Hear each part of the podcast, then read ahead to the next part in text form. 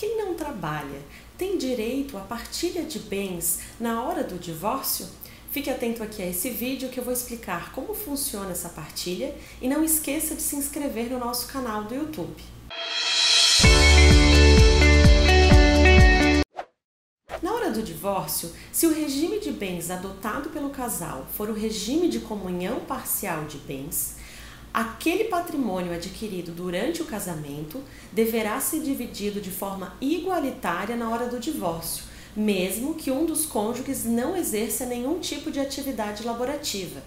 Essa regra aplica-se a esse tipo de regime de bens. Se você adotou outro tipo de regime de bens, acesse aqui os links disponíveis e assista aos outros vídeos que eu explico como funciona a partilha de bens nos outros regimes previstos na legislação brasileira.